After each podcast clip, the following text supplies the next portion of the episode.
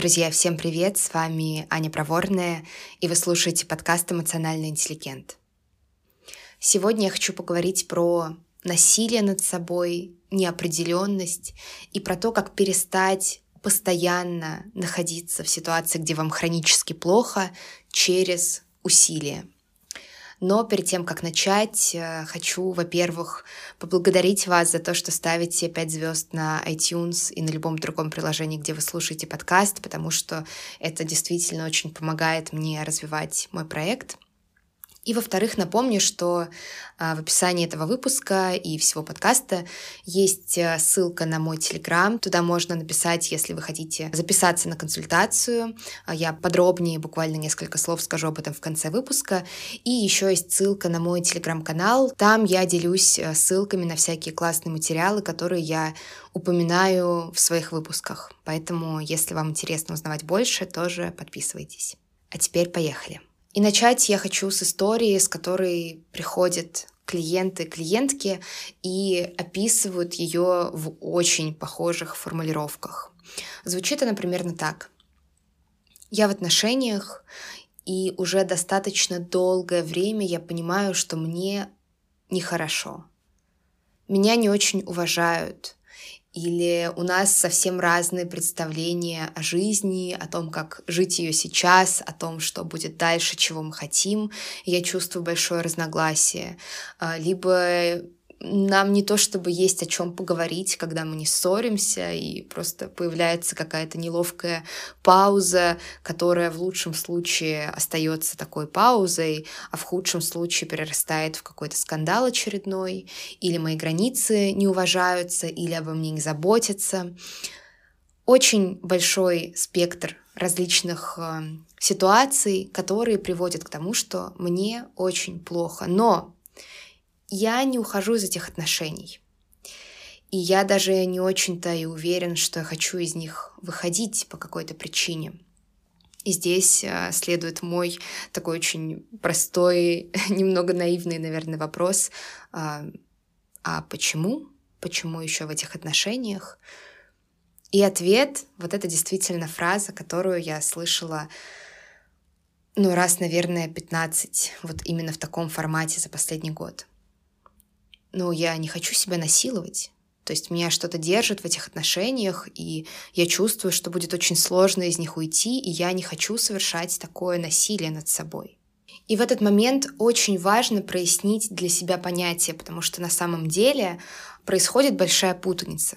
Во-первых, что такое насилие? Насилие над собой а, в самом таком широком формате — это когда я отказываюсь от чего-то ценного, чтобы не столкнуться с чем-то сложным ситуации с отношениями я не выхожу из этих отношений, я отказываюсь от хороших отношений, которые у меня могут быть, я отказываюсь от своего счастья, от чего-то ценного, что не реализуется здесь, например, здесь нет эмоциональной близости, здесь нет э, чего-то общего, здесь нет секса, и я отказываюсь от всего этого, потому что выходить из отношений сложно. Вообще любой разрыв, а, любое изменение проживается как горе.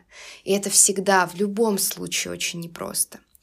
Во-вторых, э, возможно, у меня есть страх одиночества, и я вообще не понимаю, как я могу остаться одна, что я вообще с собой, со своей жизнью буду делать. Возможно, это не только про страх одиночества, но еще и про реальную какую-то а, зависимость. Возможно, я не зарабатываю столько, чтобы просто реально быть одной и жить а, в каких-то приличных условиях я не сталкиваюсь с этими вопросами за счет того, что отказываюсь от каких-то потенциальных хороших отношений, которые у меня могут быть. И это насилие. Я здесь остаюсь не потому, что я реально хочу этого, а потому что страшно. Но при этом, если возвращаться вот к этому ответу, который я много раз действительно получала про то, что ну, я не выхожу из отношений, потому что не хочу себя насиловать, важно отловить а, подмену понятий. В таком случае мы не говорим про насилие, мы говорим про усилие. Усилие — это когда я выбираю идти на страх, выбираю осознанно столкнуться с чем-то сложным, чтобы дотянуться до чего-то ценного, важного, чего сейчас мне не хватает. Вот это сложное, про что мы говорим, опять-таки, страх одиночества. Я понимаю, что я боюсь выйти из отношений, и я отказываю себе в каких-то потенциально счастливых отношениях, потому что мне страшно вот на какое-то время остаться одной. И да, с этим нужно будет что-то делать, этот страх нужно будет прорабатывать.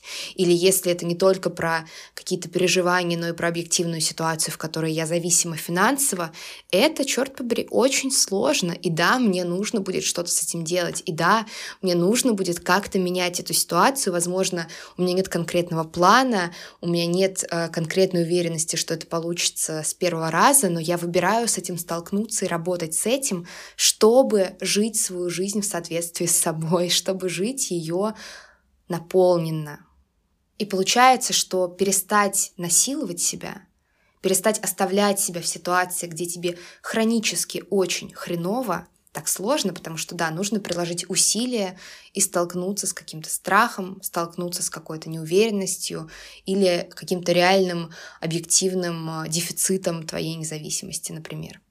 И появляется очень такой логичный, простой вопрос.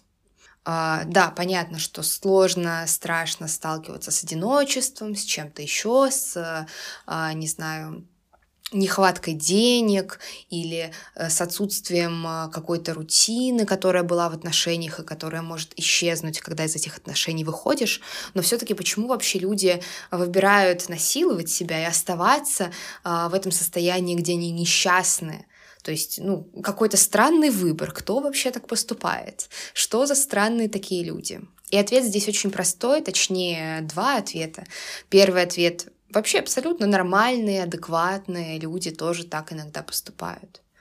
И второй ответ поступают они так потому, что даже когда мы живем в ситуации какого-то насилия над собой, это привычно. Мы знаем, как устроена наша жизнь когда мы в такой ситуации. Мы знаем, где мы живем, мы знаем, с кем мы живем, мы знаем, что можно, чего нельзя, мы знаем, э, какие фразы могут э, повлечь какие результаты за собой.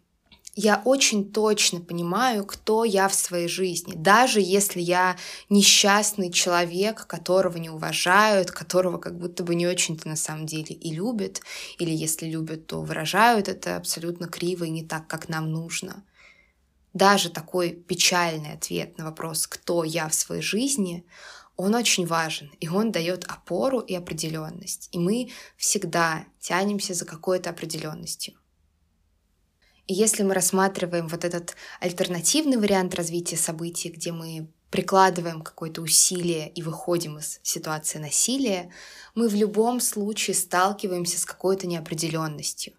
Даже когда мы выходим из самых ужасных, самых несчастливых, абьюзивных отношений, нам очень неопределенно, страшно и непонятно в жизни становится. И эта неопределенность чаще всего воспринимается как что-то однозначно негативное, как то, что нас разрушает, то, что забирает у нас силы, забирает у нас возможность вообще наслаждаться жизнью. Но на самом деле это не единственный вариант.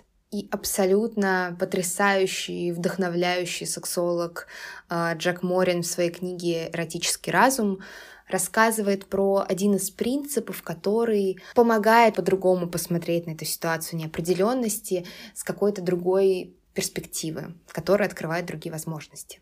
И перед тем, как э, начать как-то теоретически э, рассказывать про этот принцип, я предлагаю вам просто так сейчас пробежаться по вашей памяти и вспомнить какой-нибудь момент, когда появился человек в вашей жизни, которому очень сильно вас влекло. И там было очень много неопределенности, потому что, с одной стороны, а, вы точно понимали, что я хочу его на разных уровнях. Я хочу даже просто проводить время вместе, смотреть на него, касаться его. Я хочу слышать его голос, меня очень влечет, что-то во мне просто воспламеняется, когда он рядом.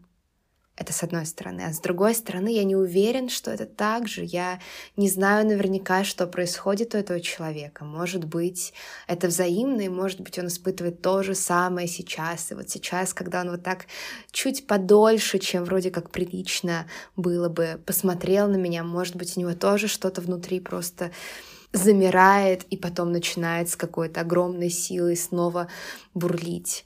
А может быть и нет, а может быть он просто случайно на меня посмотрел, и это невзаимно, и нет с его стороны таких же чувств, которые испытываю я. Хочет ли он меня, хочет ли он касаться меня, хочет ли он быть со мной, интересен ли я как человек, интересна ли я как женщина, интересен ли я как мужчина очень много неопределенности. Бабочки в животе часто появляются именно в такие моменты, и, ну, в общем, они просто подпитываются этим чувством очень сильно. И потом происходит самое интересное, когда этот человек, э, например, как будто случайно касается руки, но не убирает ее. И ты понимаешь, что в эту секунду все твои да, нет, может быть, что происходит, я ничего не понимаю, превращаются в одно огромное, тотальное, такое монолитное «да». Да, это взаимно, да, это не случайность, то, что сейчас происходит. И вся эта неопределенность и сомнения, и волнения, они становятся просто одним большим «да». Это есть. Это желание взаимно. Меня тоже хотят, и я хочу. И в этом моменте, который очень сильно подпитывался неопределенностью, очень много эротики, очень много удовольствия. Джек Морин пишет о том, что а, вот эта неопределенность, она является на самом деле не только каким-то источником тревоги, хотя это, казалось бы, тоже такой привычный способ смотреть на нее, но и сильнейшим афродизиаком.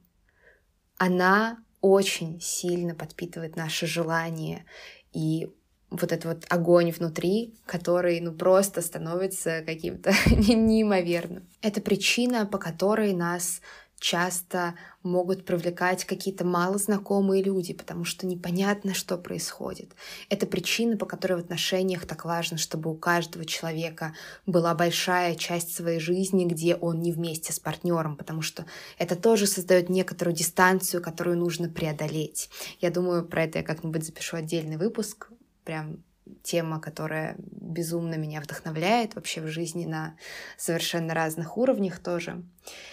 Но если возвращаться к этой неопределенности и к вообще тому, как она раскрывается а, в таком позитивном, что ли, ключе, возбуждающем ключе в теме сексуальности, можно выделить два важных момента, которые, в общем-то, и позволяют этой неопределенности быть чем-то приятным, чем-то, что позволяет еще больше получать наслаждение от того, что сейчас происходит, или вообще, в принципе, начать его получать. Во-первых, как я уже сказала, это не просто какая-то э, такая изолированная неопределенность, это неопределенность между тобой и человеком, которому есть очень сильное влечение. И ты сталкиваешься с огромным количеством факторов, которые это влечение подпитывает. Это разговоры, это то, как он выглядит, его запах, а, его ценности, а, не знаю, что угодно. В общем, может быть очень много разных вариантов. И когда ты сталкиваешься с этой неопределенностью между тобой и человеком, который вызывает в тебе вот это все, весь этот океан чувств, ты фокусируешься не только на том, что так, сейчас непонятно, что происходит, я ничего не понимаю, а, я не могу а, никак э, сформулировать, я не знаю, как себе это объяснить. Ты не закрываешься только в этой неопределенности, а как бы через нее смотришь на то, к чему ты тянешься. Да, непонятно, но какой это потрясающий человек и какие эмоции, ощущения он во мне рождает. То есть всегда сохраняется фокус на том, к кому влечет, на том, кого я хочу. Второй важный момент, а, который по-разному у разных людей проявляется, но в целом важна какая-то базовая безопасность. То есть это а, не какое-то влечение, которое появляется, когда ты упал с обрыва, и другой человек тебя держит за руку, и если он тебя достаточно крепко держит, то ты выживешь, а если нет, то как бы извините. Нет, такие ситуации мы не рассматриваем. И вообще, когда э, в целом ты ощущаешь, что абсолютно э, все твое существование завязано на ком-то одном, и один ты не можешь, там тоже много чувств, но они другие. Там больше про тревогу, там больше про то, что если это вдруг нет или не знаю, я просто не переживу это, я просто не смогу выжить. В других сферах неопределенность тоже может перестать быть чем-то исключительно вызывающим тревогу и начать на самом деле подпитывать желание огромное яростное желание жить, желание пробовать, желание экспериментировать и находить то, что реально тебе подходит. И для того, чтобы вот этот второй вариант э, реализовывался, тоже важны те две опоры, про которые я говорила. Во-первых, базовая безопасность. Когда я выхожу из отношений, если я представляю, что я из них выхожу, я самостоятельно могу себе это обеспечить безопасность и в плане финансовом. Могу ли я зарабатывать столько, чтобы мне было вообще по жизни комфортно? И если нет, то как так получилось, что я взрослый человек, не могу этого делать? Что, что пошло не так и как мне это исправить? Могу ли я обеспечивать свою безопасность эмоциональную? Могу ли я самостоятельно себя как-то эмоционально защищать, ставить какие-то свои границы, когда нет кого-то рядом, кто напоминает мне о том, что вообще-то, да, ты имеешь на что-то право, ты можешь чувствовать себя в безопасности. Потому что если источник безопасности — это кто-то другой или какие-то отношения, то, конечно, я просто буду продолжать себя насиловать и оставаться там, где мне плохо, потому что я не могу без этой безопасности, я не могу самостоятельно себе ее дать, еще и неопределенность становится просто ужасающей, когда у меня нет в ней никакой опоры в виде, опять-таки, этой самой базовой безопасности. И вторая важная опора — фокус на том, к чему ты тянешься, а не только на этой неопределенности. В теме сексуальности я уже сказала, что это может быть другой человек. В жизни в целом можно ориентироваться на какую-то ценность или на несколько ценностей.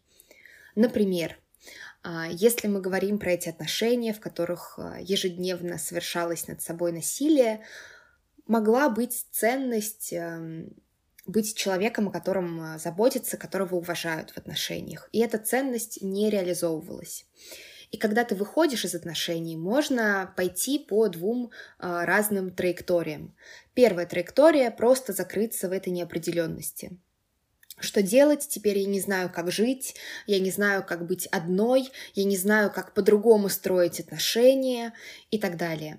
А можно перевести фокус и посмотреть не только на эту неопределенность, которая однозначно есть, но и на то, ради чего все это, но и на то, к чему ты вообще тянешься. И, например, начать с вопроса. Ага, вот у меня есть ценность быть человеком, которого хотят, которого любят, которого уважают и так далее. Я для себя таким человеком вообще являюсь? Уважала ли я себя, заботилась ли я о себе, любила ли я себя?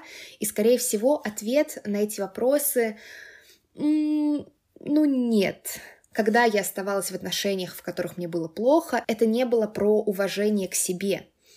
И поэтому именно сейчас у меня есть возможность начать для себя открывать, что это такое вообще ценить себя, что это такое быть у себя на первом месте, быть всегда на своей стороне, как я живу по-новому, когда я себя ценю, с кем я общаюсь, с кем я не общаюсь, на что я соглашаюсь, чему я говорю нет. Может быть, я наконец хочу а, заняться каким-то хобби, которое мне казалось, что будет забирать слишком много времени, я не смогу его с кем-то проводить.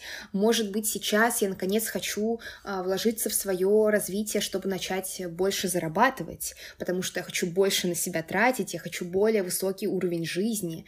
Это мои потребности, это мои ценности, я себя люблю, уважаю, и я буду для себя это делать. И очень важно в этом процессе, когда вот узнаешь через эту неопределенность, а как по-новому я могу, а как по-новому я хочу, очень важно подпитывать в себе свое такое любопытство, какую-то игру, посмотреть на жизнь не через очки какой-то тотальной, стопроцентной серьезности, а ну, как-то поиграть в это, то есть, с одной стороны, это фокус а, на то, как я сама могу реализовывать свою ценность. Вот, я этого не делала, теперь я учусь. Я не знаю, как правильно. Возможно, я не всегда буду идти а, верными путями с первого, третьего, десятого раза, но я могу исследовать, я могу наслаждаться, я могу смеяться над какими-то моментами, когда что-то даже и не получается. С другой стороны, также может быть фокус на то, как эта ценность проявляется в отношениях с людьми. Вообще, а, есть ли люди, которые продолжают меня не очень уважать, не очень обо мне заботиться, и при этом они как бы не какие-то просто знакомые или приятели, которые не очень заботятся, а как бы важные люди в моей жизни. И если да, как я могу с ними начать перестраивать свое взаимодействие? Возможно, некоторые люди просто не знают, как вообще, не знаю, меня, например, поддерживать, что для меня поддержка и что для меня слова э, «это не проблема, в Африке дети голодают», не очень для меня поддерживающие. Может быть, эти люди, которые в целом не готовы вкладываться в отношения со мной и которые в целом не готовы, э, ну, как-то меняться, слышать меня, слушать меня. И тогда, возможно, мне лучше искать какой-то другой круг общения, других людей. И по поводу партнеров тоже, а, с кем бы я хотела строить отношения, как это может происходить, на что мне обращать внимание. Неопределенность, она сохраняется. Все еще очень по-новому. Но можно либо закрыться в том, что ничего не понятно, либо обратить свое внимание на то, что такого ценного, важного, желанного можно разглядеть за этой неопределенностью.